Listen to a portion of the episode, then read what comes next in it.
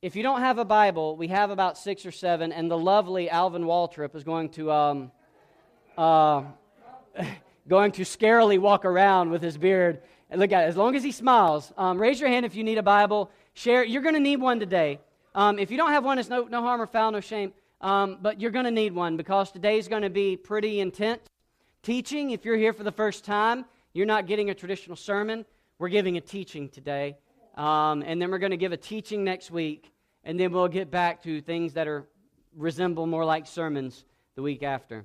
And, and I don't know, today may resemble a bit of a sermon, but um, I'm going to try to teach. So, we'll do it, Robin. Um, all right. And Robin, I'm counting on you this morning. We're going to have a, we're going to have a few places where you need to pipe in. Shirley handles me first service. You got to handle it second. All right. So here's the deal the typical evangelical gospel presentation. You ready? All of us are sinners. And it takes only one one sin to make us unacceptable to God. And there's hell to pay, literally. God can't simply forgive us of our mistakes. He has to have a victim in order to forgive. Blood has to be shed, a blood sacrifice. And so he sends us his own son to die for us and to appease his otherwise unappeasable wrath. The wrath of God is satisfied. That's what we sing. God has to save us from himself because he's going to condemn us all because of our sin. Typical evangelical approach, whether we have heard that or thought about it or not. That's generally what we say. The gospel is about your individual salvation and forgiveness of sins. That's the way we pitch it. Which then puts you and me, not us and not we, but you and me at the center of God's whole story. And we say things like, well, if you were the only person on planet Earth, Jesus Christ would have died for you. And we entertain statements that the Bible isn't even remotely close to entertaining.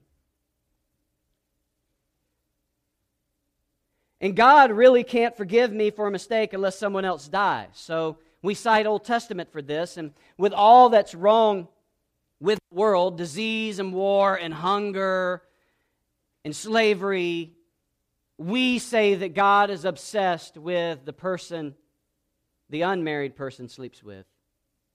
God is obsessed with our individual sin despite all the world problems we see. A lot of world problems. But because we make the gospel about the individual's forgiveness of sin, the watching world wonders then where in the world is your God in the midst of slavery and hunger and human trafficking? Sure, he's interested in saving me from my foul mouth, or my sexual immorality. What about hunger? We have developed a narrow, anemic gospel. Because our starting place in this evangelistic approach is making the center of the problem an individual sin. That's the center of the problem. The problem with the world is your sin. And so that's the starting place. So everything flows from that premise. And as a result, we isolate the hearer in his or her sin, warning them of the great dangers to them personally, the reality of them dying without Jesus as Lord and Savior and spending eternity in hell. And that becomes the deal. And we've done it this way, particularly in North American American church, for about 150 years, and we wonder why America is becoming the least Christian place on the planet. because we have an anemic gospel. But what if we started with this story? Let me give you a different version. A story that doesn't begin with the individual as the issue. Here's how I would say it We live in a world that is completely screwed up sex trafficking, poverty, disease, environmental disasters. Humanity has really messed up the world. We've just messed it up. And, and being a really good person isn't the answer. We're both, we're all, you know, really good people and, you know, in, in and of itself. And, And I know a lot of good people who are trying to fix the world, not in the name of Jesus, but they're giving out money and money and money to cure AIDS problems and human trafficking issues, and they're not doing it in the name of Jesus. They're good people bringing about some problems, some solutions to some problems in the world, but that ultimately isn't really going to cut it. Even science, which makes our lives much better, threatens to destroy the world, to wipe us off the face of the planet. And my question is where is God in all this? Where's God in all the sex trafficking, poverty, disease, and environmental disasters, and brokenness, and betrayals, and divorces, and, and death? Where, where is God in all this? Well, the Christian story says that God has revealed his power in a story of selfless love,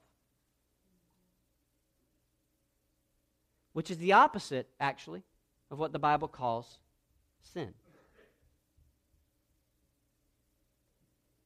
And it identifies this power of selfless love identifies sin as the root of the whole mess. God's solution to the problem is not power as control over the contingencies with life. Rather, the Christian view is that the world is made by God, and that in the world, God suffers with us and joins us and endures with us and works to make right all that has been made wrong through paths of faithful love. Love that is not an emotion, but love that compels people to act, and a love that compels Him to act because He made this good world. And ultimately, this is the power through which all things will be made whole. The God who made it will make it right through self giving love. And we see the death of Jesus on a Roman cross as a demonstration that there is no power or circumstance that places us outside of God's love. And his resurrection from the dead, this Jesus says to us that the power of sin and death doesn't have the final word. And then the church is birthed from this self giving love of a God who dies on a cross and is resurrected the third day. This church is birthed, and it's a group of people who live by the power of this self giving love, which the Holy Spirit stirs up within us. And as a result, we live in resistance to, in resistance to all other powers that would shape life in distorting or unjust ways. We, the church, live as a sign of God's future that all things will be made whole because we are a community where things that are broken are made right. And that takes more than just good people or more people. Christians hardly have goodness cornered in the world. What it takes is a people who share a commitment to this way of being in the world, to being in the world as self giving love people. And when you live this way with others, you learn to recognize the unmistakable ways that God shows up among us. Like those moments of power when we learn to forgive each other the way God lavishly forgives us. We become a sign to the world that God hasn't left us. And when I live in this story, this story I just gave of a grand gospel that is so big it even forgives my sins, but bigger than that, that it's restoring the world, that it's making right all that has been made wrong in the world. When I live in this story, I find myself being transformed by the love of God. The way this world gets on you and in me and in you and contaminates you and contaminates me and weighs you down and weighs me down with the shame and the guilt and the condemnation is ultimately defeated by this God. And this transformed way of life survives everything even death. Why are we scared of that gospel? Why are we scared of a gospel that's big enough to share with the world while, why it's in such a mess? But bigger than the myopic, anemic view that says Jesus Christ died to save sinners. He did more than that. He did more than that. It involves all that, but it's more than that. A reading of the gospel must begin in Genesis 1, not Genesis 3. Did you know that in Genesis 3 in the fall that sin is not even mentioned? Did you notice that? The word sin's not even used until Cain and Abel. You know why? Because Adam and Eve's principal issue wasn't that they sinned against God, it's that they usurped God's authority. Now, that's sin, but they took what wasn't theirs. They thought they had a better way of life than God, so they took the one thing that He said not to take. Now, that's sin. But it's bigger than just your sexual immorality, it's bigger than just my tendency to hate my brother. When Cain was going to hate on Abel, God said, Sin is crouching around your door. See, because the issue wasn't merely and isn't merely that man and woman needs our sins forgiven. It's so that God can make right in all of creation what he began in Genesis 1 that we messed up. That's why the bookends of the Bible is Genesis 1 and Revelation 22. It looks the same, but it's very different. And in the middle is Jesus. And in the beginning and in the end is Jesus. See, last week I suggested that Jesus' baptism is a model for our own. We're baptized for the same reasons he was, but oftentimes not quite the same reasons we think John's baptism exists. So if you missed last week, I'm going to I'm not going to spend a lot of time qualifying today, so you're going to have to catch the podcast from last week. Because we got to, we got a lot to cover in a little time. But I want to read Luke and Matthew's account today of Jesus' baptism. Luke 3:21 when all the people were baptized, Jesus was also baptized. As he was praying, heaven opened, and the Holy Spirit descended on him in a physical appearance like a dove, and a voice came from heaven You are my beloved Son. I take delight in you. And we talked about how Jesus' baptism is the inauguration of his ministry. More specifically, Jesus was baptized to demonstrate his solidarity with the coming kingdom of God. Not only that, but Jesus' baptism was a demonstration of the nature of that coming kingdom. That's what we're going to spend time talking about this morning. And what is beautiful about Jesus' baptism is not only his solidarity with the coming kingdom of God, but the Father's solidarity with him and the Father's pronouncement, This is my beloved Son, I take delight in you. Before Jesus ever performed a miracle or a good deed or a good work in the name of Yahweh, God the Father looked at him and said, You're my kid and I love you. And what God said to Jesus, God says to us in our baptism. But more than that, is Matthew's account of Jesus' baptism and Jesus' reason for his baptism. See, John's baptism was called a baptism of repentance, a baptism for the forgiveness of sins. But Jesus did not need his sins forgiven, he had nothing to repent from. In the way we talk about repentance, when you tell your friends to repent, it usually has to do with turning away from sin to obedience to God. And unfortunately, what our anemic gospel has done is made repentance very anemic too. See, because look what Jesus says.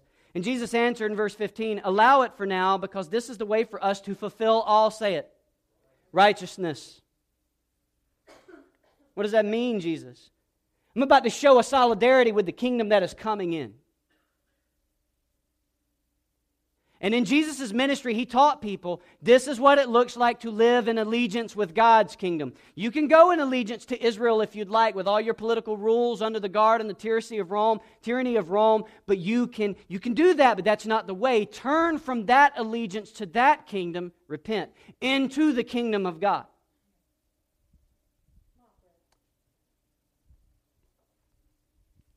See, here's my case. My whole case here hinges upon how you answer this question, you and I. How you answer the question of what you think the Bible is most concerned with. What is the question, the entire Bible? What question is the entire Bible most concerned with? And most evangelical Christians will say, well, how sinful humanity can receive forgiveness of sins. How you can get your sins forgiven. And we effectively start at Genesis 1, we work through it really quickly and land at Genesis 3 and talk a lot about the fall.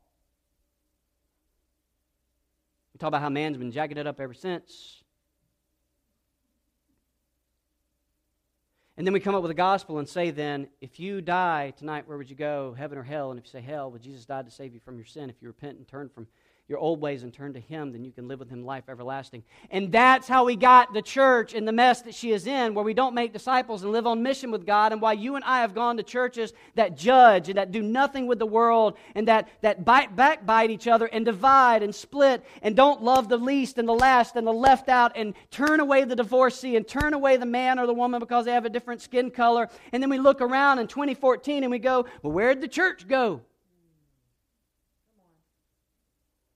Well, because that was our gospel, is your sins could be forgiven. And if you were the only person on planet Earth, Jesus would have died for you. And that's a hypothetical that God's not even concerned with because that's just not, it's like literally, theologically, hypothetically, possibly true. It's not way, there's no way it's there. It's not, just, it's not real. I think the central question, my position is the central question is not how can sinful humanity receive forgiveness of sins, but how can God work in history to bring all things back under his sovereign love and care? I think that's the central question. And I think if you read Genesis 1, you'll see it. But we don't have time to do that.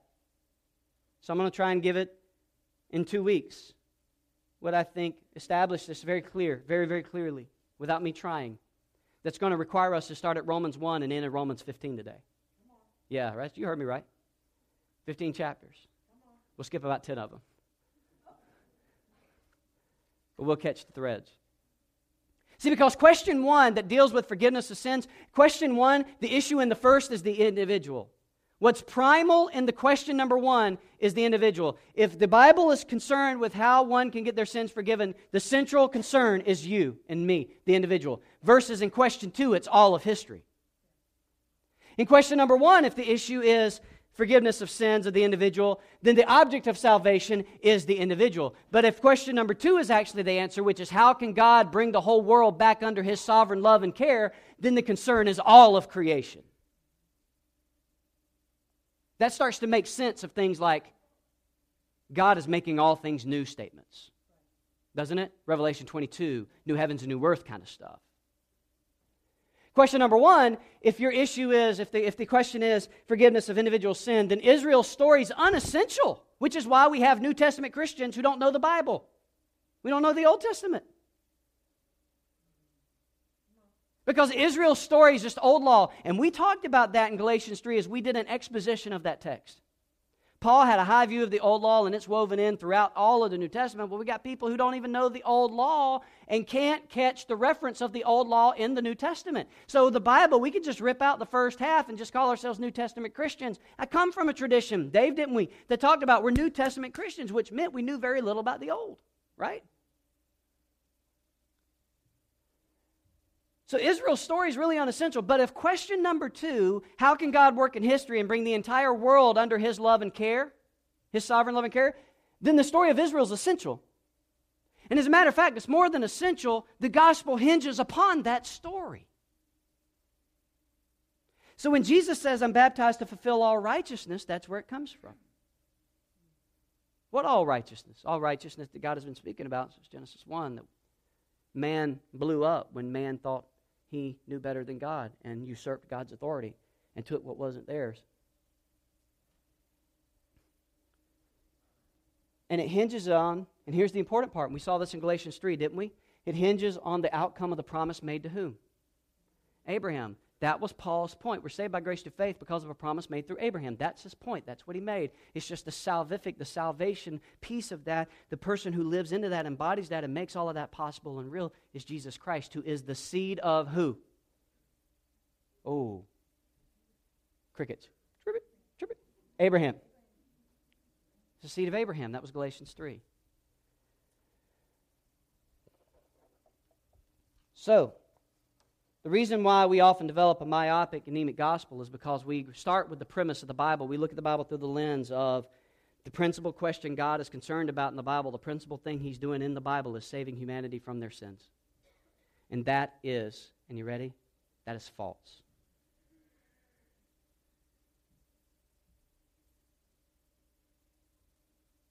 It's bigger than that. See, these two questions, they're not unrelated. And I want to say that again. The two questions I, position, I posit to you are not unrelated. I want to say that again. The two questions are not unrelated. but it start it matters where you begin. If you start with question number 2, you get question number 1 answered. If you start with question number 1, you don't get question number 2 addressed. You with me? If you start with God, how can God bring all the world under his sovereign love and care and make all things right that has been made wrong? You get forgiveness of sins. Because sin's the root problem. But if you start with question number 1, then you don't see all the other injustices of the world so much, and you don't care so much about the planet, and you don't see the new heavens and new earth, and you don't care about all the big picture issues. And so you have Christians, and where I was come from, and in, in a certain part of our country, who had a problem with us talking about AIDS orphans in Africa. Because what's that got to do with me? And you see it everywhere. And you see then how Christians can do atrocious things in the name of God to humanity. Because they start with question number one it's all spiritualized. And there's no physical and real implications to how we live our lives. And so we walk by the poor, we walk by the disabled, we walk by the abandoned, and we go on. Despite everything, everything that Jesus said, we just move right on. And instead of addressing someone's real life issues, we just want to make sure we get them in the water so they get to heaven. And we send them to about eight Bible classes we call Discipleship 101 classes and think they're going to live passionately for Jesus. And then we ask them two or three years from now, how many people did you share the gospel with? Never mind the fact that they're looking at death and disease and hunger and poverty and slavery and all the issues in the world and they're wondering, where is God? So, you know why the world doesn't know God? It's because we haven't given them the robust, beautiful, massive gospel. So, if I were to divide the Bible I would consider dividing it pre exile and post exile.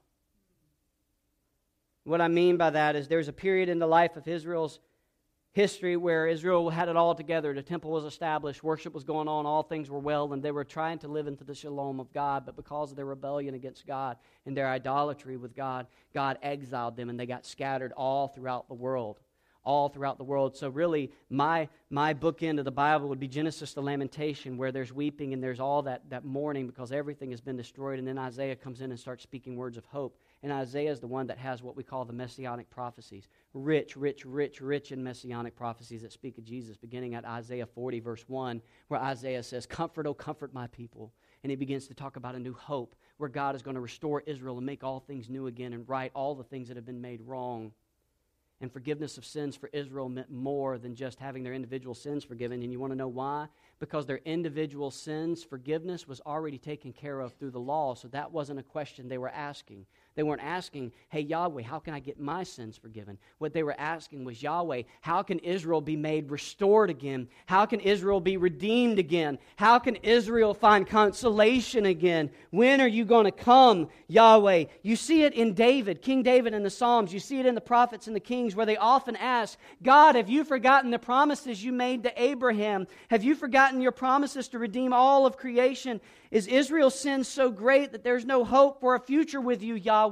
Or worse, is Yahweh not sovereign over all of history and therefore incapable of bringing his purposes about? You see those questions asked throughout the Old Testament in abundance, and you see it repeated in Simon and Simeon and Anna in the opening of Luke's gospel. My point is, these questions that God's people have been asking since exile are the same questions they were asking when Jesus hit the scene.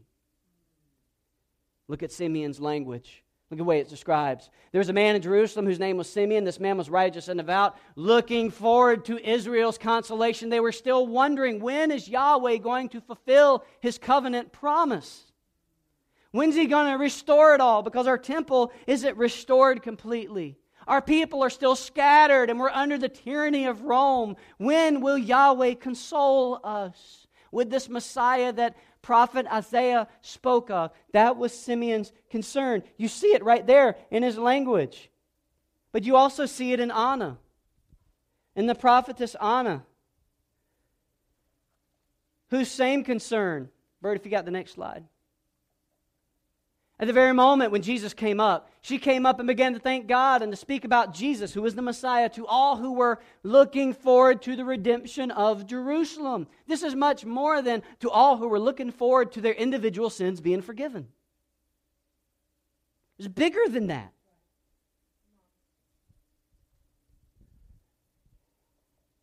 See, they, like many of Israel's theologians before them, imagined that God's purpose for Israel existed not in an ideal past to be restored, but in a perfect future to be brought about, whose existence would break into the present in sudden and surprising ways through this Messiah, which is why Jesus came and said, Hey, repent, for the kingdom of God has come what? Near. God has broken into this moment. in a way that fulfills the promise he made to Abraham. See, the future age that Israel was longing for would bring a renewing of Israel according to the promises of God. And listen to this and forgiveness of sins would be a sign. Forgiveness of sins would be a sign that the new age has come and that the exile has finally ended when no longer did they have to offer sacrifices to God, but there was one sacrifice for all. That was the sign that the new age had come. When the Messiah had come and been the Lamb of God, the Passover Lamb of God, that was the sign that the new age had come. That was the sign that they now knew that God was doing something new in the world again. Jesus says, Look, I'm making all things new. All right, are you with me so far? Are you with me? Okay, that's my introduction.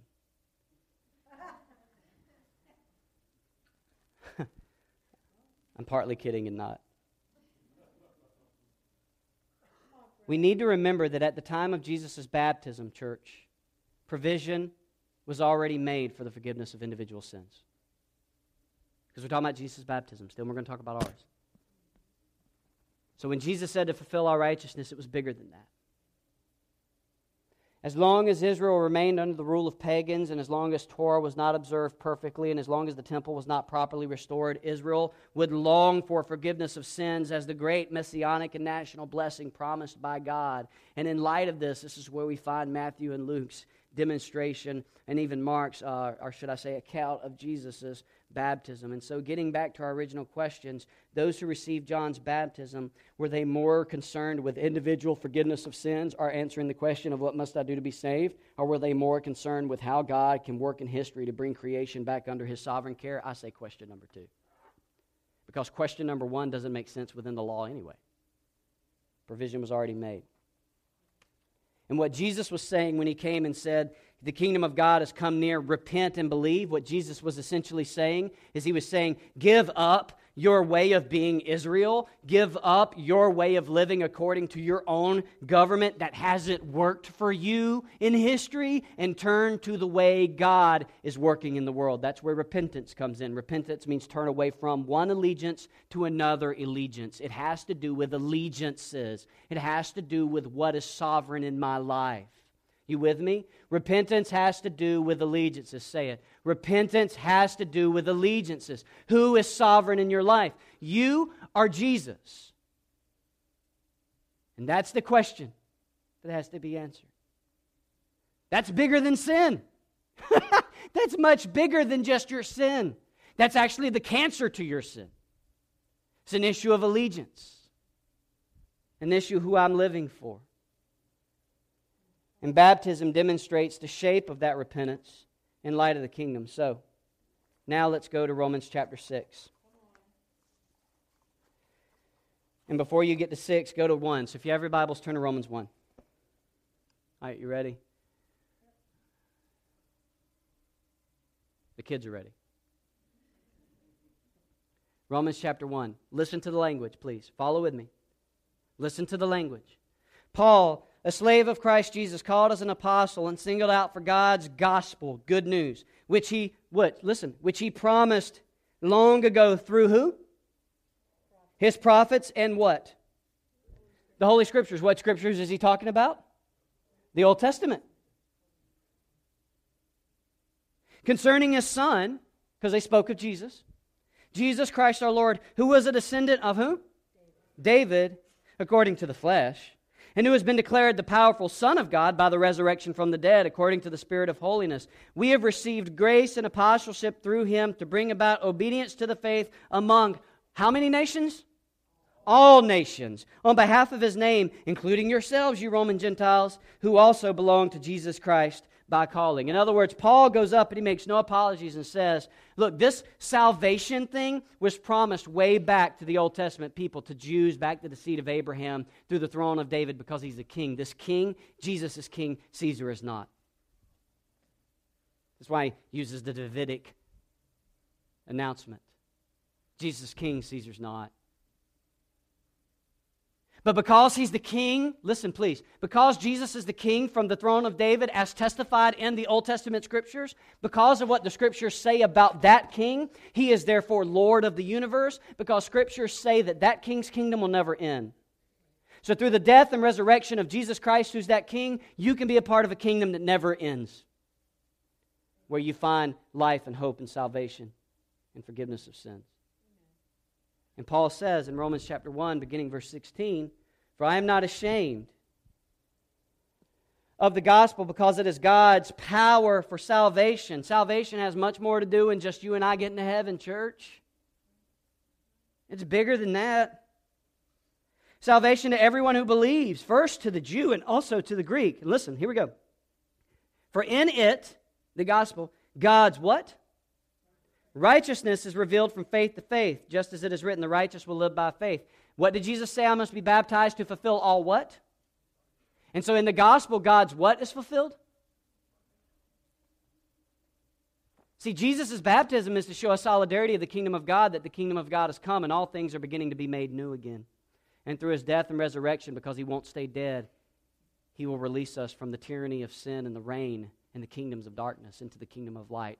Paul makes that point in Romans. See, here's our problem with Romans Romans has often been read as a text that explains principally how an individual sinner has sins forgiven. Romans is the great justification by faith text, and we assume wrongly thanks to Reformed theology or Luther specifically, that somehow Romans has primarily and principally and singularly to do with the individual's justification, meaning that the individual is forgiven of their sins. And I believe that misreads Romans beginning in Romans 1. because he doesn't talk about that. He talks about a kingdom that has come through the line of David, and that fulfills the righteousness of God. And so we think in our old readings of Romans that the climax of Romans is Romans 5 where God gets down and dirty in the idea of now all has been saved and all people can be forgiven. And we talk about grace and we talk about sin. And you need to hold that slide for a minute. I'll, I'll explain that slide in a moment. But I don't believe Romans 5 is the climax of Romans.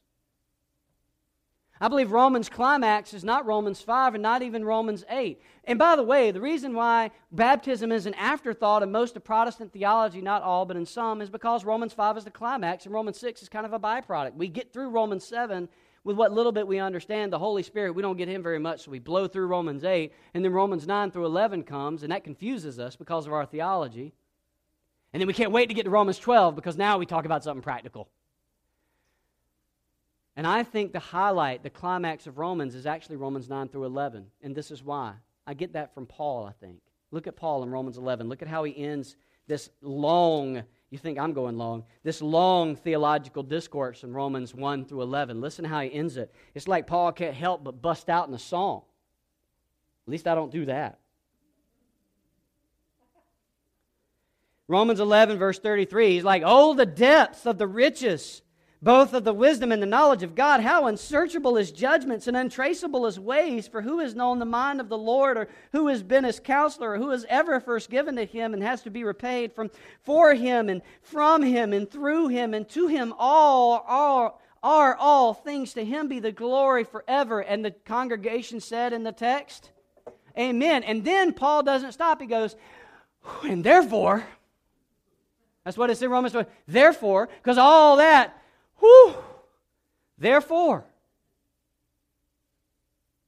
I urge you, by the mercies of God, to present your bodies as a living sacrifice, holy and pleasing to God. This is your spiritual worship. Don't be, listen, don't be conformed to this age. The age he's talking about is the old age that is passing away.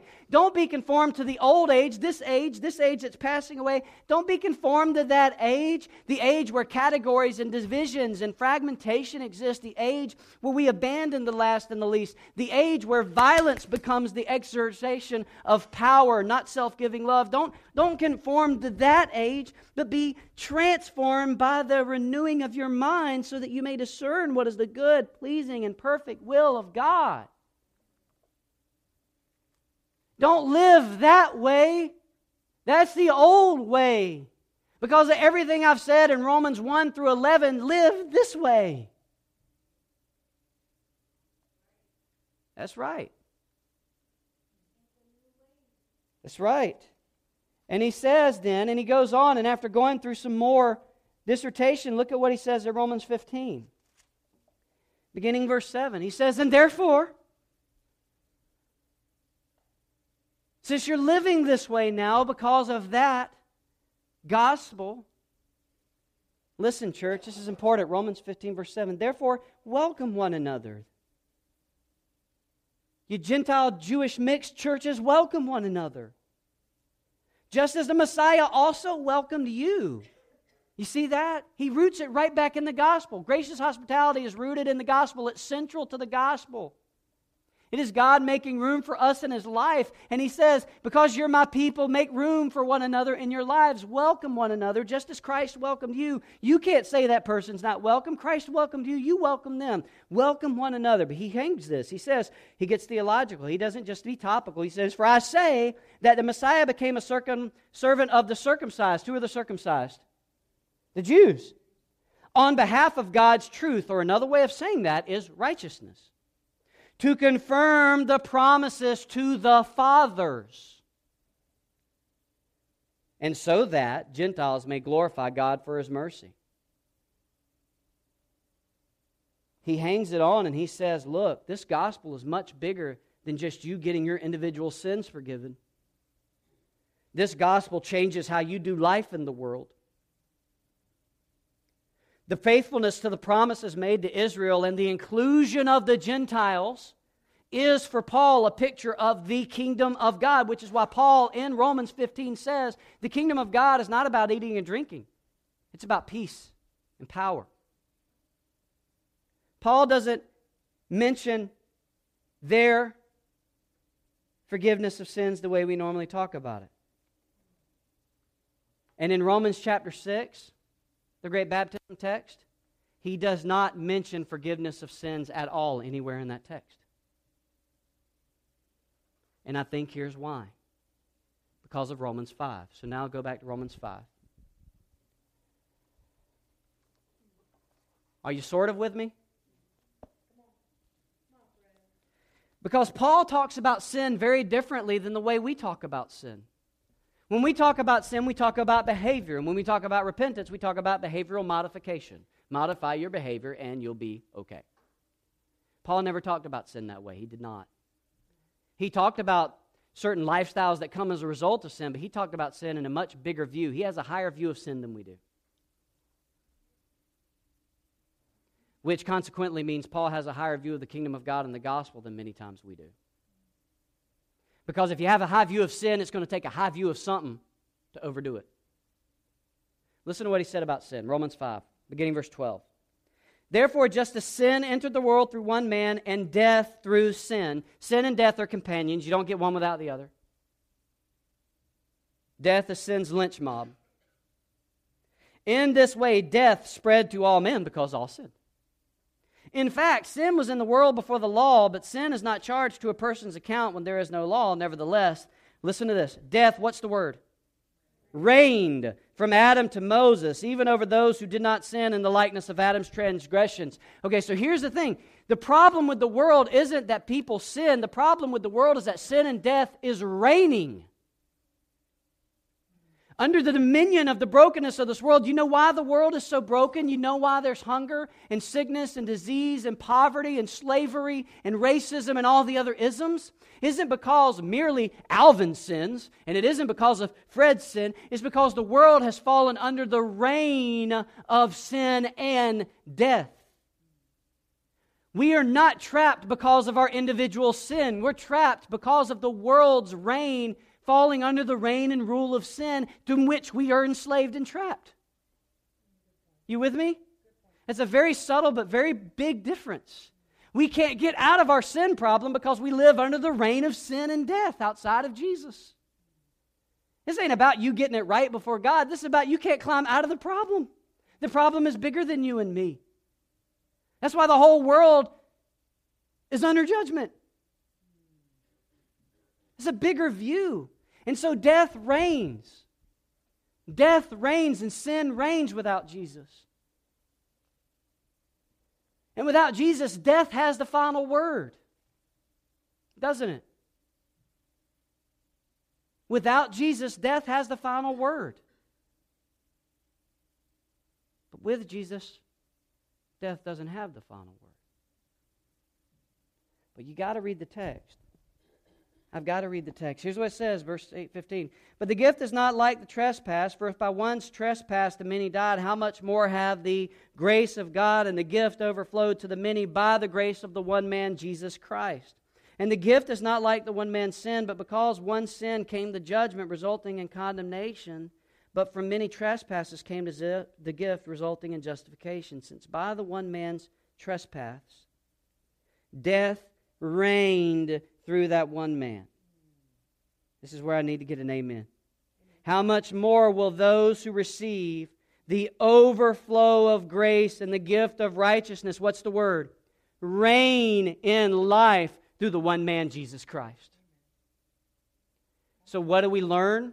Is that the reign of God trumps the reign of sin, and the reign of God is made known through Jesus Christ. And salvation doesn't just mean you merely get your sins forgiven, it means you change kingdoms. You move from the kingdom of darkness and sin to the kingdom of light. And when you live in the kingdom of light, you cannot turn your back on the brokenness of the kingdoms of darkness. And that is the point. Because we live in a kingdom where grace reigns, where grace rules, not where sin and death rules. That's Paul's language. And so, Paul fittingly says in verse 20, the law came along to multiply the trespass, but where sin multiplied, grace multiplied even more, so that just as sin reigned in death, so also grace will what? Reign through what? And Jesus' baptism fulfilled what? Righteousness. And the gospel of Jesus' life fulfilled all what?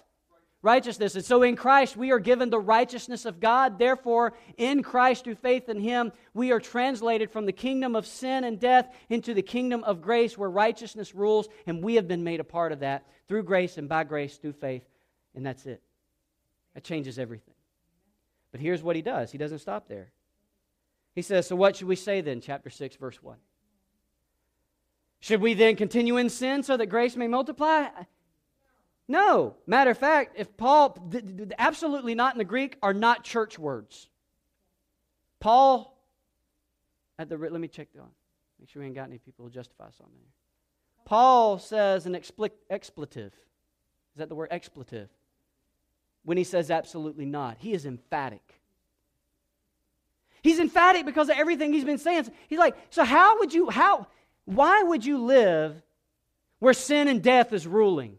When you have Jesus. Why, why would you even go back to that? It's Paul's point. And here's his point because don't you know that all of us who have been baptized into Christ were baptized into his death? And when we were buried with Christ in baptism into death, we were raised to walk a new life. Just as Christ was raised from the dead by the glory of the Father, so we too may walk in a new way of life. For if we've been joined with him in the likeness of his death, we will certainly also be in the likeness of his resurrection. For we know that our old self was crucified with him in order that sin's what? Dominion over the body may be, may be abolished. The word dominion is literally kingdom, it's basileia in the Greek. When Jesus says the kingdom of God, it's basileia in the Greek. Paul uses the same words. It's the kingdom of sin and the kingdom of God. He's making a contrast, and his contrast is your entrance through your baptism. May be abolished so that we may no longer be enslaved to sin, since a person who has died is freed from sin's claims. Now, if we died with Christ, we believe that we'll also live with him because we know that Christ, having been raised from the dead, will not die again. Death no longer rules over him, for in light of the fact that he died, he died to sin once for all, but in light of the fact that he lives, he lives to God. So you too consider yourselves dead to sin, but alive to God in Christ. Therefore, do not let sin reign in your mortal body, so that you obey its desires, and do not offer any parts of it to sin as weapons of unrighteousness, but as those who are alive from the dead. Offer yourselves to God, and all the parts of yourselves to God as weapons for righteousness, for sin will not rule over you because you're not under law, but you're under the reign and the rule and the dominion of grace. God's grace changes everything. Romans 6, the issue of Romans 6 isn't how does one get their sins forgiven. The issue of Romans is not. The issue is simply this which kingdom are you allegiant to? You're going to be allegiant to the kingdom that is the kingdom of sin and death, where you allow it to reign in your body and you just offer your lives as a weapon of unrighteousness so you contribute to the injustices of this world. You pass by it in defiance and indifference and in cynicism and apathy. Is, that, is that where you want to live? He says. No. He says, or, or do you want to live as though you belong to the kingdom of righteousness, the kingdom of God, where you offer your bodies as weapons for righteousness. People ask me, Fred, why? Why do you lose sleep? Why are you so motivated for the last and the least? Why do you feel the burden you do for poverty and those issues like that? And here's the reason because I know whose weapon I am. I'm a weapon. My life is a weapon for righteousness. I am not allowed to sit by and just watch it happen. I'm in the kingdom of God. I don't have permission to say it's not my problem. Because I know what God is doing in the world. He's making it new again, and Jesus is king. He has torn down sin and death and its rule and its tyranny over the world, and somebody's got to let him know, man. Somebody's got to let him know. Somebody's got to let him know that your life doesn't have to be this way. And every now and then, somebody's got to let another Christian know who's sick in their soul or sick in their body to say, Look, I know you're sick. I know you're sick in your soul. I know you're sick in your body, but sin and death doesn't have a rule over you. It doesn't have a reign in your life. Your baptism says otherwise. Your baptism says you belong to the kingdom of God. And that was a gift to you. You just received it. You were secure in that place. So, yeah, Romans 6 is about what kingdom you belong to. And in this new kingdom, there's neither Jew or Greek or slave or free or male or female, like Paul said in Galatians 3.28. We have a new humanity, not given to the old distinctions of the age that's passing away, but given to life imperishable, newness of life that will survive into the next age.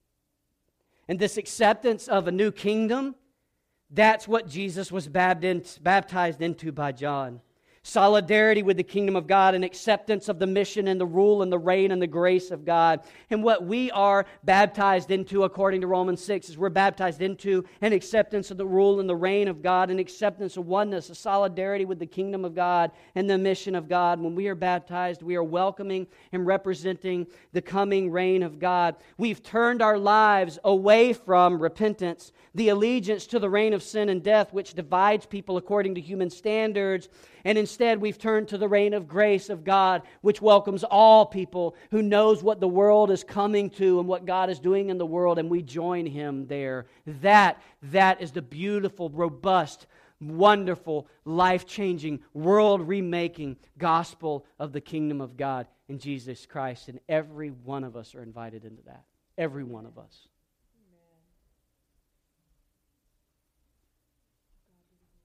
Let's live like it. Let's pray.